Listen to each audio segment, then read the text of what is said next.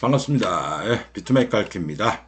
역시 저의 로또 당첨 방송을 시작하겠습니다. 음, 뭐 아시겠지만 8시 반 전까지 노가리 까다가 로또 번호 확인하고 제가 당첨되면은 유튜브 끄고 어, 잠수 타겠습니다. 아 이번 주는 느낌이 좀 와요. 어, 왜 오냐면은 제가 그 주중에는 흑석동에서 지내는데 흑석동 그집 어, 똥을 펐어요. 예, 똥을 펐어요. 정화조 청소를 했죠. 어, 그 보통 정화조 그러니까 똥을 퍼는 거 어, 똥과 관련된 일이 있으면 최소 좋다 그러잖아요, 어르신들이. 네, 그래서 이번 주는 뭐가 되지 않을까라는 생각입니다. 예. 아, 로또 시간 전까지 노가리 시작해 보겠습니다. 오늘 첫 번째 노가리는 지금 먹고 있는 감자튀김 요거에 관한 이야기예요. 제가 그 라이브 할 때 시부릴 거 좀 이렇게 노가리 깔 거를 찾고 있다 그러니까 어떤 언니 한 분께서 어떤 한, 언니 한 분께서 이 기사를 보내주시더라고.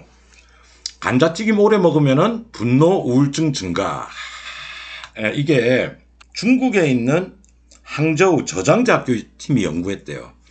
감자튀김 먹으면은 우울증하고 분노가 증가한다 이거야. 커진다 이거야.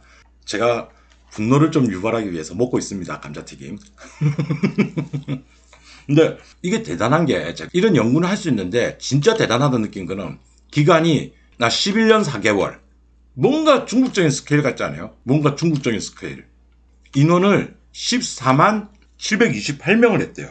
아, 이거 뭐 다른 나라들은 상상도 못할 상상도 못할 그런 인원 아니에요. 8,294명한테 분노 그리고 1만 2,735명에게 우울증 증상이 나타났다 그러거든요. 튀김 요리를 먹으면 어쨌든 사람 그 몸뿐만 아니고 심리적인 뭔가에도 영향을 준다는 거야. 어? 근데 이 사람이란 게 그렇잖아요. 먹지 말라, 먹지 말라 그러면 또 먹고 싶잖아. 어, 이 기사 보니까 감자튀김 그렇게 땡기더라고 이렇게 감자튀김이. 응? 음, 중요한데 음, 감자튀김은 버금치 거. 미국의 저기 다른 학자들은 뭐라 이야기했냐면은 단순히 튀김 요리만 가지고 말할 수는 없는 게 뭘 튀겨 먹느냐에 따라 가지고 호르몬이나 이런 거에 영향이 있기 때문에 그걸 단정 지을 수는 없다.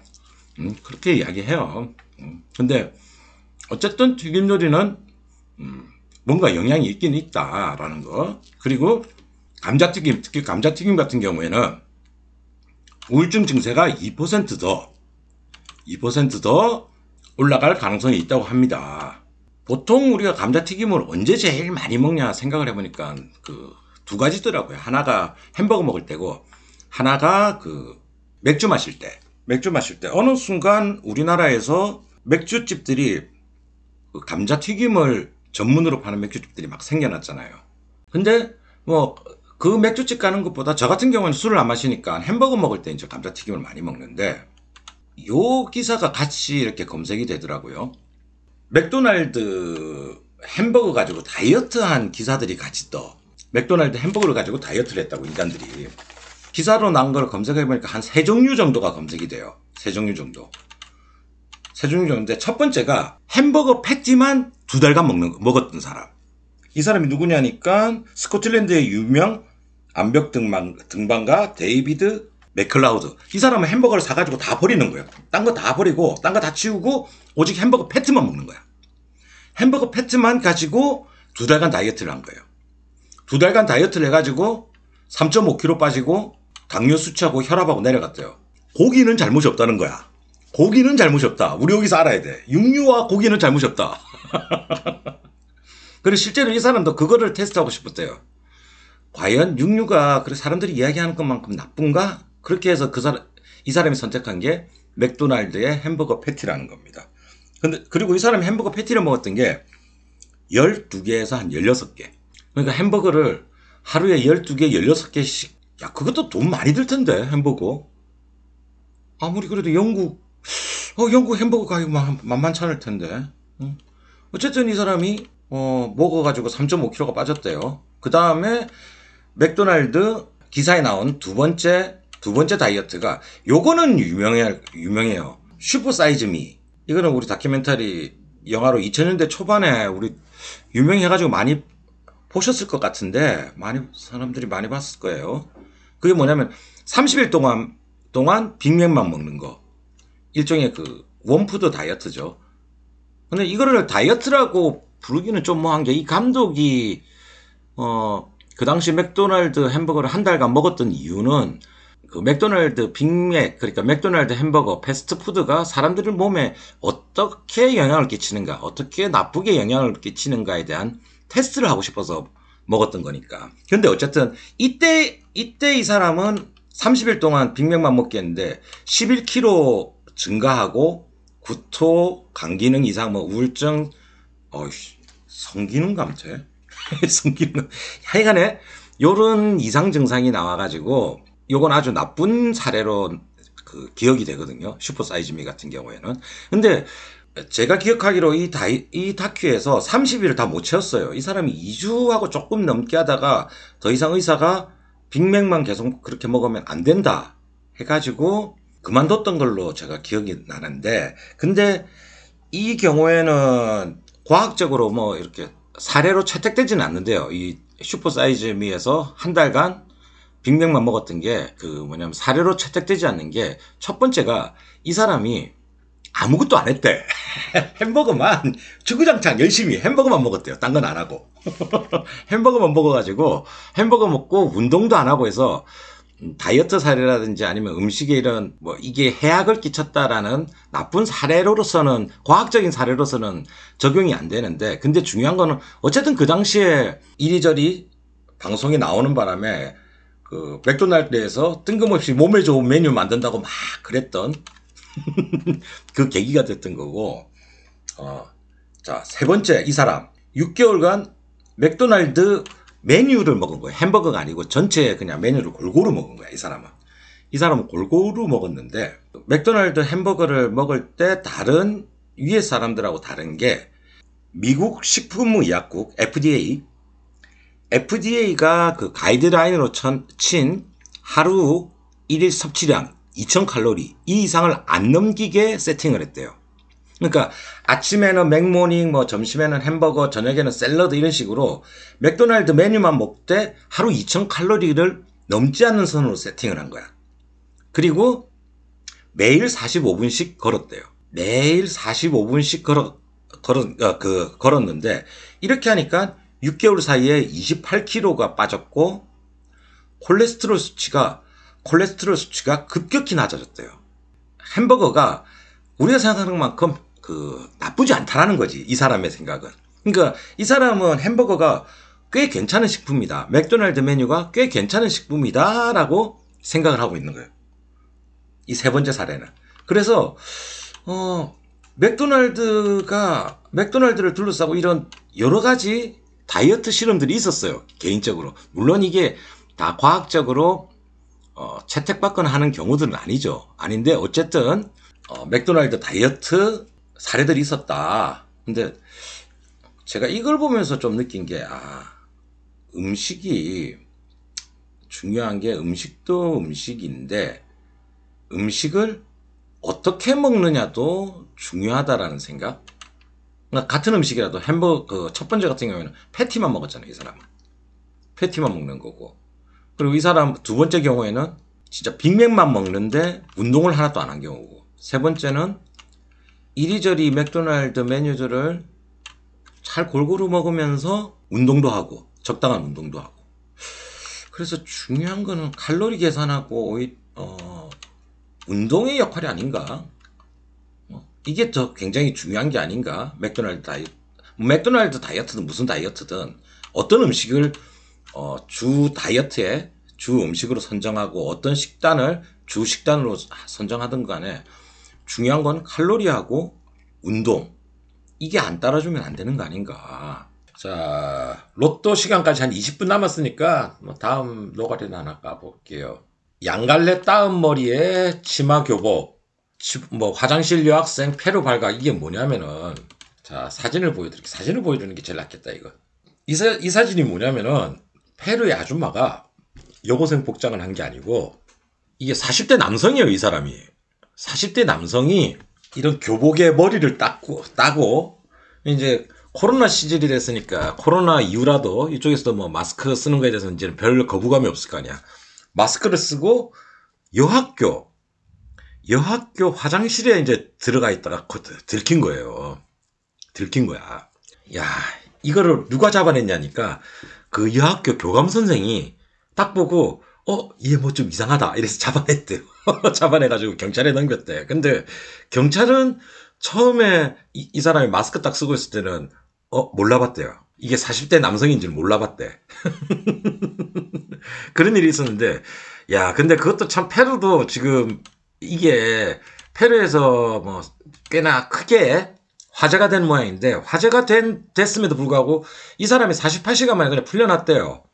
풀려난 게 뭐냐면 그 화장실 숨어 숨어 들어간 까지는 문제가 되는데 실제적인 실질적인 범죄를 저질러 뭐 어떤 범죄를 저질렀는가를 증명하지를 못해 가지고 얘가 풀려났다는 거야.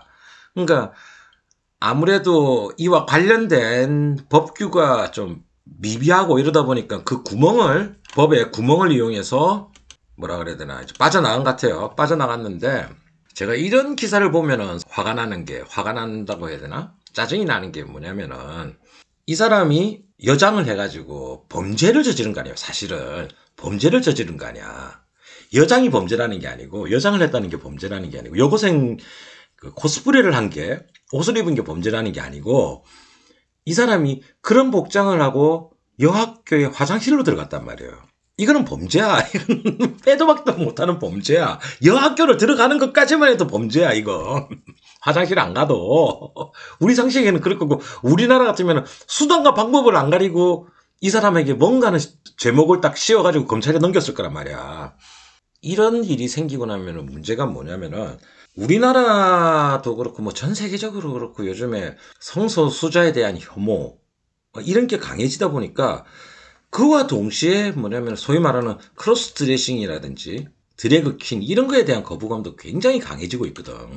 cross dressing drag, 에, drag queen 이런 사람들이 다 같은 이상한 범죄자 취급을 받게 되는 그런 일이 생긴다고. 특히 어, 그 cross dressing도 그렇고 drag queen도 그렇고 이 사람들도 소수다 보니까 소수다 보니까 이런 범죄 사건이 하나가 딱 생기면 이게 상징성으로 이 사람들에게 뒤집어 씌워지니까 어, 아, 그럴 수 있겠다. cross dressing하고 이거 말을 잠깐만 음, 이 말에 대해서 생소하신 분도 있을 건데 cross dressing은 그냥 간단하게 남자가 여자 옷 입는 거고 남성이 여성 옷 입는 거고 여성이 남성 옷을 입는 거예요. 그러니까 자기가 가지고 있는 사회적인 성별에 어, 정해진 옷을 입는 게 아니고 그냥 다른 옷을 입는 거예요. 입는 건데 또 사람들이 잘못 오인하는 것 중에 하나가 남 남자가 여자 옷을 입는다, 남성이 여성 옷을 입는다 해서 이 사람이 이 사람의 성적 지향까지 그런 건 아니라고. 그러니까 옷을 남성이 여성 옷을 입는 걸 편안해하고 여성이 남성 옷을 입어서 편하게 편, 편안하게 생각하는 편안하게 생각하고 그걸 그 자체를 편하게 즐기는 게 이것과 그다음에 성소수자하고는 조금 구분이 돼, 구분돼야 된다는 거예요. 물론 이런 사람들 중에서 이런 사람들 중에서 그 성소수자들이 있긴 있어요. 있는데 그게 아니더라도 자기의 성적 지향과 관계없이 그냥 남성임에도 불구하고 여성 옷을 입는 게 편한 거야. 편하기 때문에 입는 사람들. 그게 뭐냐면 심리적인 편안함 때문에 여성임에도 불구하고 자기를 남성처럼 꾸미는 게 편안한 거야. 근데 이 사람들은 그냥 여자가 맞고 남성이 아, 남자가 맞고 여자가 맞는 거야. 남성이 맞고 여성이 맞는 거야. 그럼에도 불구하고 그냥 의상만 이렇게 입는 경우들을 이게 이제 크로스 드레싱이거든요. 이런 사람들은 범죄가 아니잖아. 근데 아까 같은 일이 그 뭐야 이런 페루에서 같은 일이 하나가 생기면은 이게 화제가 되고 이래 버리면은 이 사람들에게도 그 이미지가 씌워진다고. 우리나라 같은 경우에는 그런 에피소드도 있었잖아. 안산 선수, 양궁의 그 금메달리스트 안산 선수가 쇼커트 뭐 하고 여, 쇼커트하고 여대 나왔다 해가지고 패미 아니냐 해가지고 그걸 뭔가를 이렇게 낙인, 낙인 찍어버리려고 하는 그런 게 있는 거거든. 그런 것과는 전혀 관계 없어요. 그냥 이게 자기들이 편하고 자기들이 패션적으로 예, 저게 예뻐 보여서 입는 거. 이런 경우들도 굉장히 많다는 거. 그러면은 drag queen은 뭐냐? drag queen cross dressing 있잖아요. 이 cross dressing을 엔터테인먼트화 시키는 거라고 보시면 돼요. 한마디로 그 옷 바꿔 입고 이렇게 이런 거를 나가서 쇼로 이제 하는 거야. 쇼로 보여주는 거예요, 사람들은. 그게 drag queen, queen인데 이거 같은 경우에는 보면은 뭐 역사적으로는 최초 기록은 1870년대라 되어 있고 문헌적 기록은 기사에 나오고 이런 거는 1900년대라고 되어 있는데 1900년대 초라고 그래 되어 있는데 근데 어 많은 사람들이 이야기하는데 그거 외에도 동양이든 서양이든 드래그 퀸들은 굉장히 많이 존재했다 이거예요.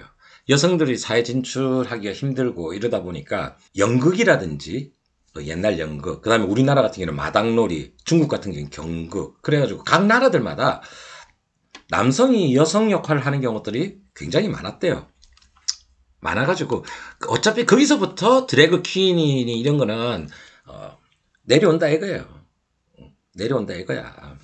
드래그 퀸 같은 경우에는 서양에서 보니까 리얼리티 쇼라든지 이런 게 있어가지고 굉장히 활발하다고 해야 되나? 활발하고 우리나라에서도 그런 활동들을 제법 하는 모양이더라고요. 제법 하는 모양이고 그럼 사람들이 생각할 때 야 그래도 우리 그런 거 어, drag queen 이런 거에 대해서 잘 못 보지 않냐라고 생각하시는 분들이 있는데 대중문화에서 이제 그 drag queen 같은 경우에 그런 요소들이 들어가 있는 게 헤드윅 이거는 뮤지컬에.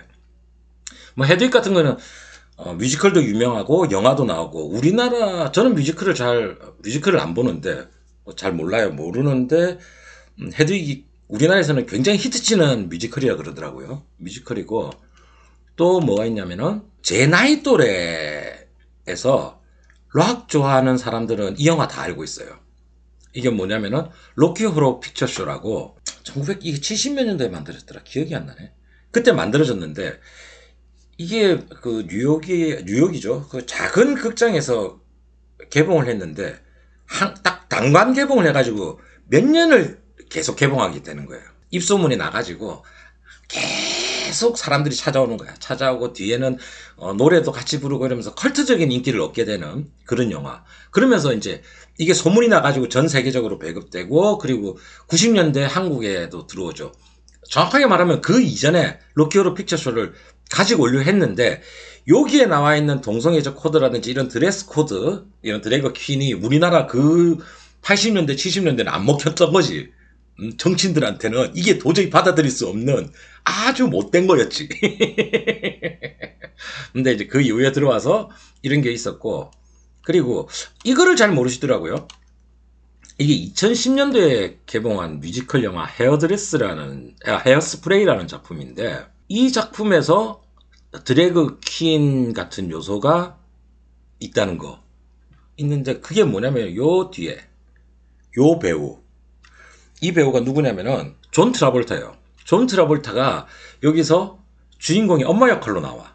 drag queen 같은 어, 요소들이 들어간 작품이죠. 작품이고 그래서 우리가 생각했을 때 막 아주 멀리 있다고 생각하고 있는데 생각보다 많이 들어와 있긴 있어요. 많이 들어와 있긴 있는데 재밌는 거는 사람들이 생각보다 아직도 그럼에도 불구하고 어, 많이 터부시하고 있다는 거. 많이 터부시하고 있고 그리고 drag queen, cross dressing drag queen 같은 경우에 여성 비하적이다? 아니면은 이거를 여성의 그 코르셋 문화를 풍자하고 비트는 거다라는 이 두 개가 공존하는 그런 게 있어요. 그게 무슨 말이냐면은 여성이 남성이 되는 거를 이제 cross dressing 해가지고 무대에 올라가는 거를 drag king이라 그러고 남성이 여성 복장을 해서 올라가는 걸 drag queen이라 그러는데 두 개 다 어, 떻게 되냐면 서로 올라갈 때 올라갈 무대로 올라가면서 남성이 여성 복장을 하게 되면 굉장히 여성성을 강조하게 돼요. 여성성을 강조하게 되고 여성이 남성으로 복장해서 또 올라가면 굉장히 남성성을 강조해. 그러니까 서로 정반대의 것을 분장을 하면서 코스프레든 뭐 그렇게 복장을 하면서 올라갈 때는 그러니까 자기가 맡은 현재 입고 있는 복장에 대한 성들을 굉장히 부각하는 거죠. 그러다 보니까 드래그 킹 같은 경우에는 잘력한 허리라든지 뭐 이런 거 있잖아요. 이런 거 과도한 화장 이런 모습을 보여주는데 오히려 이 사람들이 정말 비하를 하는 건지 아니면은 이걸 풍자를 하는 건지 여성 외모에 대한 세상의 시각에 대해서 풍자하고 비틀고 있는 건지에 대해서는 조금 항상 말이 존재하는 것 같아요. 말이 존재하는 것 같은데 근데 어 제가 저는 그런 생각하거든요. 이제 이런 부분에 대해서는 저는 이런 게 좀 많아졌으면 해요. 많아졌으면 해. cross dressing이라든지 drag king, drag queen 이런 거 그 복장 좀 바꿔 입는 거에 대해서 시선도 좀 어, 너그러워졌으면 좋겠고 많이 많이 너그러워졌으면 좋겠고 그리고 이들이 하는 쇼나 이런 거에 좀 더 활성화됐으면 해요. 예, 그게 왜 그러냐면은 어떤 대중 예술이든 대중 문화든 우리나라에서 우리나라도 그렇고 전 세계적으로 그렇고 생각보다 역할 그 남녀 성 역할이 꽤 짜여져 있어요. 꽤 짜여져 있는데 이거는 어떤 면에서 보면은 고정관념적인 부분이거든요. 고정관념으로 이렇게 탁탁 어, 남성은 이런 장르, 여성은 이런 장르 이게 은근히 있다고. 이게 은근히 있고 그 장르로 들어가 보면 그 장르 그 파트로 들어가 보면은 성비율이 굉장히 안 맞는 경우들이 많단 말이에요. 사실은 그런 걸 깨질 수 있는 게 이런 cross dressing이라든지 drag queen이 그거를 깰 수 있는 하나의 방법 중에 하나라고 생각하기 때문에 그런 걸 깰 수 있는 하나의 방법이라고 생각하기 때문에 저는 그래서 어 뭐 다른 사회적인 문제는 이제 성적인 이런 그 성적 지향에 대해서 성적 취향에 대한 문제는 다른 분들이 뭐 이야기해 주셨으면 좋겠고 저는 제가 가진 생각은 이렇게 좀 많이 활성화됐으면 좋겠다. 우리가 학습되었던 아니면 타고났다 그러든 학습되었던 간에 각 성에서 가지고 있는 특유의 감성들이 교차되면서 오는 여러 가지 즐거움들이 있을 수 있거든요. 어, 그래서 그런 거를 좀 느껴봤으면 좋겠다라는 생각이고, 오늘 로또 추, 추첨은 팽수고합니다. 로또 번호 들어갑니다. 23, 3, 32, 23, 3, 32, 19, 18, 45, 24. 예, 이번 주 로또 번호가 나왔습니다. 자, 이제 제 거를 한번 맞춰봐야죠. 빠바바밤 빰빰빰. 드디어 제 거를 맞춰볼 시간이 왔습니다. 오늘부터 또 열심히 한 주를 살겠습니다. 로또 방송은 끝났지만 이제 그 외에 제 노가리 방송은 계속 좀 진행을 하겠습니다. 지난주에 제가 그런 이야기를 했어요. 아 이제 예술영화 못하겠다 리뷰는 예술영화 리뷰는 포기하겠다 대신 그럼에도 불구하고 좋아요 10개가 넘어가면 다시 하겠다라고 했는데 어, 좋아요가 10개가 넘어가 버렸어요. 그래서 음, 지난주에 약속한 것처럼 예술영화 예술영화 중에서도 감독은 똑같죠. 감독 아직까지 제가 이 감독 이름이 입이 아니고요. 꼭 봐, 보고 해야 돼. 안드레이 타르코프스키의 노스텔지라는 영화. 저 이 영화 잠 깨는 껌까지 씹어가면서 그렇게 해서 봤습니다. 이 생각보다 굉장히 힘든 작업이었어요. 이 영화를 보는 게. 보는 게 힘든 작업이었고, 이 영화는 1983년 작품이고요. 어, 안드레 그 타르코프스키 감독 그 뒤에 만든 희생하고 이렇게 해가지고 굉장히 어, 평론가들에게 평가가 좋은 작품. 오히려 어떤 면에서는 희생보다 더 평가가는 좋은 작품입니다. 좋은 작품이고 희생이 1995년 희생이 희생이 그러니까 노스텔지아보다는 뒤에 만들어진 영화예요. 근데 한국에서는 먼저 개봉했어. 희생이 1995년 개봉해서 서울 관객 11만을 달성했다 그랬잖아요. 그러면서 예술 영화에 대한 관심도 굉장히 높아지고 이랬는데 그러면 뭐 합니까? 그 다음 작품 노스텔지아는 그렇게 어, 96년도에 개봉한 노스텔지아는 그렇게 어, 히트를 못 친 것 같아요. 그렇죠. 우리나라 관객, 관객 들이 한 번 당하지 두 번 당하진 않는, 않거든요. 아, 한 번 딱 보고 나니까, 와, 이건 아니다. 이래가지고 사람들이, 야, 이, 이런 류의 영화는 너무 힘들다. 이래서 안 보게 된 거죠. 안 보게 되고, 노스텔지아는 그렇게 히트 친 것 같진 않아요. 아는 사람들은 많은데, 아는 사람들은 많은데. 그런 영화고, 그리고 안드레이 타르코프스키 감독에 대해서 지난주에 제가 좀 이야기를 너무 하는 것 같아가지고, 어, 이 감독에 대해서 많은 정보는 음, 제가 찾지는 못했어요. 찾지는 못하고 찾으려면 더 있을 건데 뭐 굳이 여러분들이 궁금하지 않으실 것 같아가지고 그냥 간단하게만 보자면은 이 사람이 음, 1932년생이고 1986년도에 돌아가셨네요. 이 감독님이 감독이 돌아가셨고 소련 감독입니다. 국적은 소련, 소비에트, 러시아가 어, 개방되기 전에 돌아가신 감독님. 그리고 이 감독님의 대단한 점은 훈장을 받으셨어요. 소련에서. 근데 훈장 이름이 아 대단해. 레닌 훈장. 정말 사회주의스럽지 않은 사회주의 사회주의스럽잖아요. 사회주의스러운 레닌 훈장을 받은 러시아 내에서도 굉장히 뭔가 인지도가 있던가 뭔가 대단한 감독이면은 틀림없습니다. 근데 누가 이 질문을 나한테 딱 던지더라고.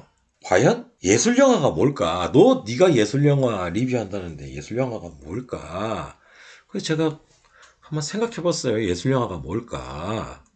그좀 찾아도 봤고 찾아도 봤고 자 예술 영화 영화제에서 상 받고 비평가에게 평가 좋고 잠올 것 같은 영화 그게 저의 기준에서는 예술 영화예요. 평론가들은 다 좋다 그래. 그리고 영화제에서 상도 받았어. 그리고 막 사람들이 저게 뭔가 심오한 의미가 담겨 있어 라고 이야기하는데, 어 제가 볼 때는 어우 자모고 내가 보고 뭐 어?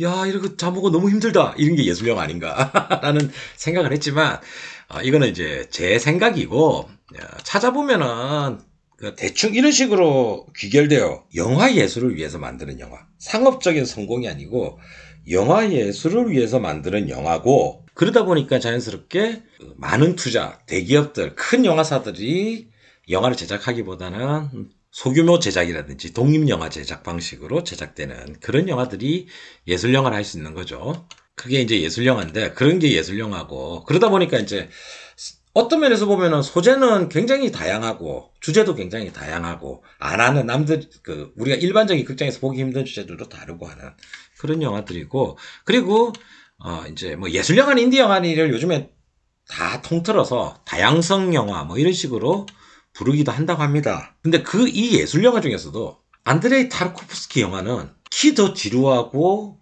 보기 어려운 걸로 알려져 있어요. 특히 더 지루하고 보기 어렵다. 롱테이크 막 쓰고 어? 7분간 장면 안 변하고 쭉 화면 막 그 똑같은 풍경만 막 7분, 10분씩 아니면 7분 동안 사람 걸어가는 것만 보여줘. 미칠 것 같은 그런 장면들이 나오는. 근데 이게 왜 그럴까? 왜 그럴까? 이게 영화라의 탄생하고 관계가 있는 것 같아. 자, 우리가 최초의 영화, 최초의 영화라고 부르는 게 뭐냐면은 기차가 들어오는 장면 있잖아요. 활동 사진. 프랑스에서 처음으로 만든 기차가 딱 들어오는 그 짧은 필름, 그 활동 사진을 영화에 시초라 보잖아요.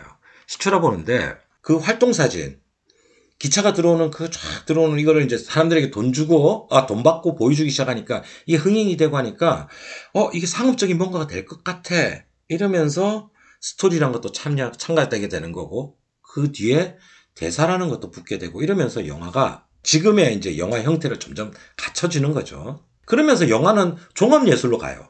그러니까 움직이는 사진에 스토리에 어, 여러 가지 감정 그 음악까지 막 들어가는 이런 종합 요소로 가게 되는데 자 그러면은 영화를 결정짓는 뭐 가장 중요한 요소가 뭐냐라고 한다 그러면은 결국 움직이는 사진이라는 거잖아 움직이는 사진 그림 화면이라는 거거든 영상 요걸로 겨- 요게 가장 영화의 뼈대잖아요 그 결국에는 음.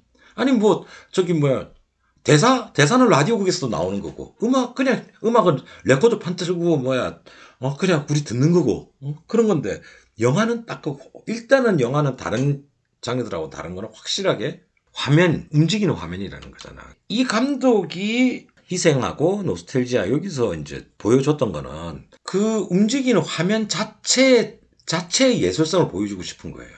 영화의 최초 가장 기본인 화면을 보라는 거야. 화면에서 네가 뭔가를 찾아가라는 거야. 그러니까 이 사람은 우리 소위 말하는 그림 명화라 그러죠. 명화. 아주 오래, 오래되고 가치 있는 그런 그림을 나는 화면에서 보여주겠다는 거야, 너에게. 그런 느낌을 자꾸 받았거든, 제가. 그런데, 알았어. 감독 너의 의도가 그거라면 좋아. 우리 받을게. 근데 그게 너무 우리에게 힘든 이유가 뭐냐고. 뭐냐 하면은, 곰곰이 생각해 보면은, 우리는 그림을 통해서 감정적인 뭔가를 느끼는 이 방법을 어렸을 때부터 그렇게 교육받은 사람들이 잘 없어요. 우리가 미술 시간에 배웠던 거는 몇 년도에 누가 그 그림을 그렸고 그 그림은 인상파다 뭐다 이런 거를 외우는 것만 했지. 이 그림에서 자 이 그림에서 느낌이 어떤 거니? 너의 생각을 이야기해봐. 이 그림에서 네가 뭘 얻어갈 수 있겠니? 이런 거에 대한 우리 교육은 안 받았다고 그러니까 남들이 야 저거는 뭐야 뭐야 뭐야. 이런 느낌이야. 이야기하면 아 그래 알았어. 내가 메모해 놓을게. 이거는 되는데 일단 우리가 시각적으로 보는 뭔가에서 우리가 감정을 느끼는 거. 그리고 심, 심지어 감정을 느꼈다 하더라도 감정을 느꼈다 하더라도 그것을 말로 표현하고 글로 쓰고 하는 거는 굉장히 안 돼 있는 우리 시대, 우리 시대, 그냥 지금 한국 사람들, 아니 한국 사람들이 전 세계 대부분의 사람들. 조금만 고전으로 가고, 조금만 더 정적으로 가고, 조금만 더 스토리나 이런 게 빠져버리면은 우리는 보기가, 보고 해석하기가 점점 힘들어지는 상황으로. 그리고 그 불친절한 영화를 만든 사람이 안드레이 다르코프스키고 그 영화가 이제 희생이라든지 노스텔지아 같은 영화들. 그러니까 이런 영화들은 뭐 이 감독 아니어도 다른 감독들도 많이 많이 만들기는 하죠. 한, 한데 우리는 잘 몰라. 왜? 그거는 이제 그런 습득을 받은 사람들이나 볼 수 있는 영화고 뭐 우리들은 그 봐도 이해를 못 하는데 영화로 다시 돌아와가지고 영화로 돌아와서 노스텔지아의 스토리는 뭔가 노스텔지아의 스토리는 뭔가 스토리는 생각보다 굉장히 단순해요. 굉장히 단순해요. 굉장히 많이 단순해요. 많이 단순한데 러시아의 작가가 통역가와 함께 노예 출신의 러시아 작곡가 파벨 소스노프스키의 생애를 연구하기 위해 이탈리아에 방문해요. 방문했는데 음, 이 작가가 이 작가가 통역과의 불륜에 빠질 뻔한 빠질 뻔하는 위기를 벗어넘기고 동네 이상한 노인이 주는 퀘스트를 깨고 세상을 구한다예요. 이 내용이에요. 안 믿어지죠? 이 내용 맞다. 영화 봐라. 어? 무슨 개떡 같은 소리냐고 맞다.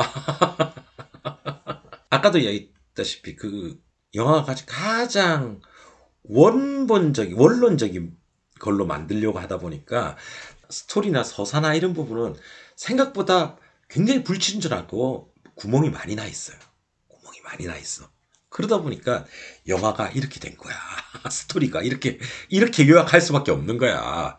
물론 여기다가 평론가들이나 다른 사람들은 뭔가 뼈를 붙였겠지. 뼈를 붙여서 야 그게 아니고 그 스토리는 이렇고 이렇고 이렇고 이렇게 나 같은 사람이 보면 딱 그런 스토리예요. 그러면은 어쨌든 내가 제가 그 영화 그 화면을 보면서 느꼈던 뭔가는 이제 이야기를 좀 해야 될 거 아니에요. 그래서 저는 그냥 제가 노스텔지아라는 영화에서 화면을 보고 느낀 그냥 느낀 그거를 그대로 그냥 이야기할게요. 느낀 것만 이야기해. 주제나 이런 걸 한 문장으로 줄이, 억지로 줄이거나 그러지는 않겠습니다. 왜냐하면 제가 그, 이 영화에 대해서 그렇게 할 수 있는 능력의 사람이 아니에요. 자, 그러면 한번 보겠습니다. 한 노스텔지아라는 영화의 화면을 보면은 컬러인 것 같은데 흑백이고 흑백인 것 같은데 컬러인 듯한 이런 느낌이에요. 톤 자체가 영화에서 처음부터 끝까지가 굉장히 톤이 무채색에 가깝게 돼 있어요. 어떤 면에서는 모호하다는 느낌. 색감들이 다 모호해. 그리고 영화 전반적으로 굉장히 황폐해요. 근데 이게 재밌는 게 모호하면 경계선이 없잖아요. 뭔가 새로운 것을 받아들일 수 있을 것 같다는 생각이 들기도 해요. 이 영화에서 모호하면 그런 느낌인 거야. 뭔가 새로운 게 섞여 들어갈 수 있을 것 같아, 이 모호함에. 그리고 황폐함 있죠. 이 황폐함 같은 경우에는 이 위에 뭔가를 다시 올릴 수 있을 것 같다는 생각이 자꾸. 뭔가를 여기서 만들 수 있을 것 같다. 이 황폐함에서는. 그러니까 이 두 개가 공존하는 느낌이란 말이에요. 어, 필름에서 주는 느낌은, 톤에서 주는 느낌은. 그리고 두 번째, 현실에 대한 거부감. 이 영화는 주인공들이 자기들도 현실에서 덩을 돌리려고 그러고, 자꾸 떨어지려고 그러고, 이 현실 속에 사는 사람들도 이 주인공과는 계속 어느 정도 거리를 두려고 해요. 이 현실에서 손을 내미는 건 딱 한 번 있어요. 그게 뭐냐 하면은 처음에 제일 처음에 통역가가 교회로 가서 그 안에서 종교 의식을 볼 때 그때 한번 손을 딱 내미는 내밀지 그 교회에서 한 누군가가 손을 딱 내미는 장면을 제외하고는 전부 다 거리감을 두고 있어요. 세상이 동화되지를 못하는 거야. 세상도 이 사람들을 받을 생각을 하진 않고 통역가가 교회에서 성스러운 장면을 보고 있음에도 자기는 그리고 자기도 무릎을 꿇으려고 하다가 안 꿇어 못 꿇어. 결국에는. 그러면서 세상을 거부하고 단절시키려고 하고 있고. 그리고 작가도 아름다운 곳인데 가야지 이러면서도 풍경을 보기 위해서 내린 것 같이 하지만 풍경을 보러 가진 않아요 이 사람도. 그러니까 계속 남들이 보, 세상 사람들이 보는 것과는 자꾸 다른 거를 보려고 그러고 거리감을 두고 있는. 그러다 보니까 이 작가가 노인한테 관심을 갖는 게 세상 사람들에게 이상하다는 소리를 듣는 노인에게 관심을 갖고 가는 게 어느 정도 납득이 돼 이상하게. 납득이 된다니까. 결국 그러다 보니까 이 작가는 노인의 제안을 받아들이고 노인이 주는 캐스트를 진행하게 되는 거죠. 이 캐스트가 바로 그 유명한 이 영화의 뭐 7분인가 몇 분짜리 그 롱테이크예요 좀 성질 들어오는 사람 보면은 텔레비 부술 수도 있어요. 그 정도로 답답한 장면이 한 마지막에 나오는데.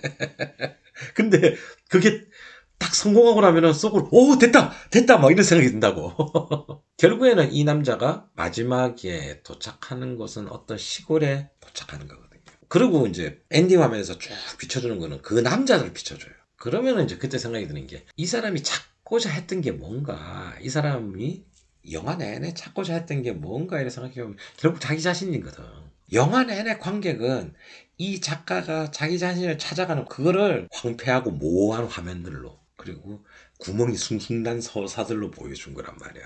서사에 구멍이 숭숭 나고 모호하고 막 이러다 보니까 보는 사람이 자기를 끼워 넣을 수 있는 곳이 굉장히 많은 느낌이 들어요. 그러니까 그 비워져 있다는 느낌이 드는 곳에서 계속 내가 거기로 투영되고 투영되고 투영되고 하는 그런 영화인 것 같아요. 사람들이 이 영화를 보고 진짜 많은 많게 해석을 할 수도 있겠다. 제가 지금 해석을 하는 게 한 버전 세 번째 버전쯤이라 생각하시면 돼요. 첫 번째, 두 번째는 또 다르게 내가 한 게 있어. 한 게 있는데 그것도 막 썰을 막 좀 하다 보면은 그럴듯해. 그럴듯 하다가 내가 왜 이 세 번째로 선택을 했느냐. 보통 자기 자신을 찾아간다. 자아를 찾아간다. 이게 제일 있어 보이거든. 그래서 제가 이걸로 한 거란 말이에요. 그러니까 사실은 나도 내가 이렇게 이야기를 했지만 이게 맞냐 아니야? 이 해석이 맞냐 아니야? 아니야. 뒤에 그냥 내가 끼워 맞추고 있는 거야. 막 단어들을 선택해가지고 머릿속에 쥐어 짜내가지고 화면에서 느껴지는 단어들을 계속 끼워 맞추는 작업을 통해서 나온 거란 말이에요. 그만큼 공간이 많은 영화다. 생각의 공간이 많은 영화. 뭐 그 외에 다른 이유들 때문에 사람들이 뭔가 이걸 명작이라 그러겠죠 이동진이 괜히 이 영화에다가 별을 다섯 개 줬겠어요 이동진 평론가가 이렇게 저는 희생과 노스텔지아 봤습니다. 어, 오늘은 어, 여기까지 이제 제가 준비한 이야기가 다, 됐- 다 했고 역시 유튜브 방송은 먹방이다. 먹방이다. 버거킹은 맛있었다. 예, 이런 생각이 들고요. 예, 어쨌든 로또 방송 음, 봐주신 여러분들께 감사드리면서 좋아요, 구독, 이제 알림 설정 부탁드리면서 그러면 저는 다음 주에 뵙겠습니다. 예, 저는 비트메이커 갈키였습니다.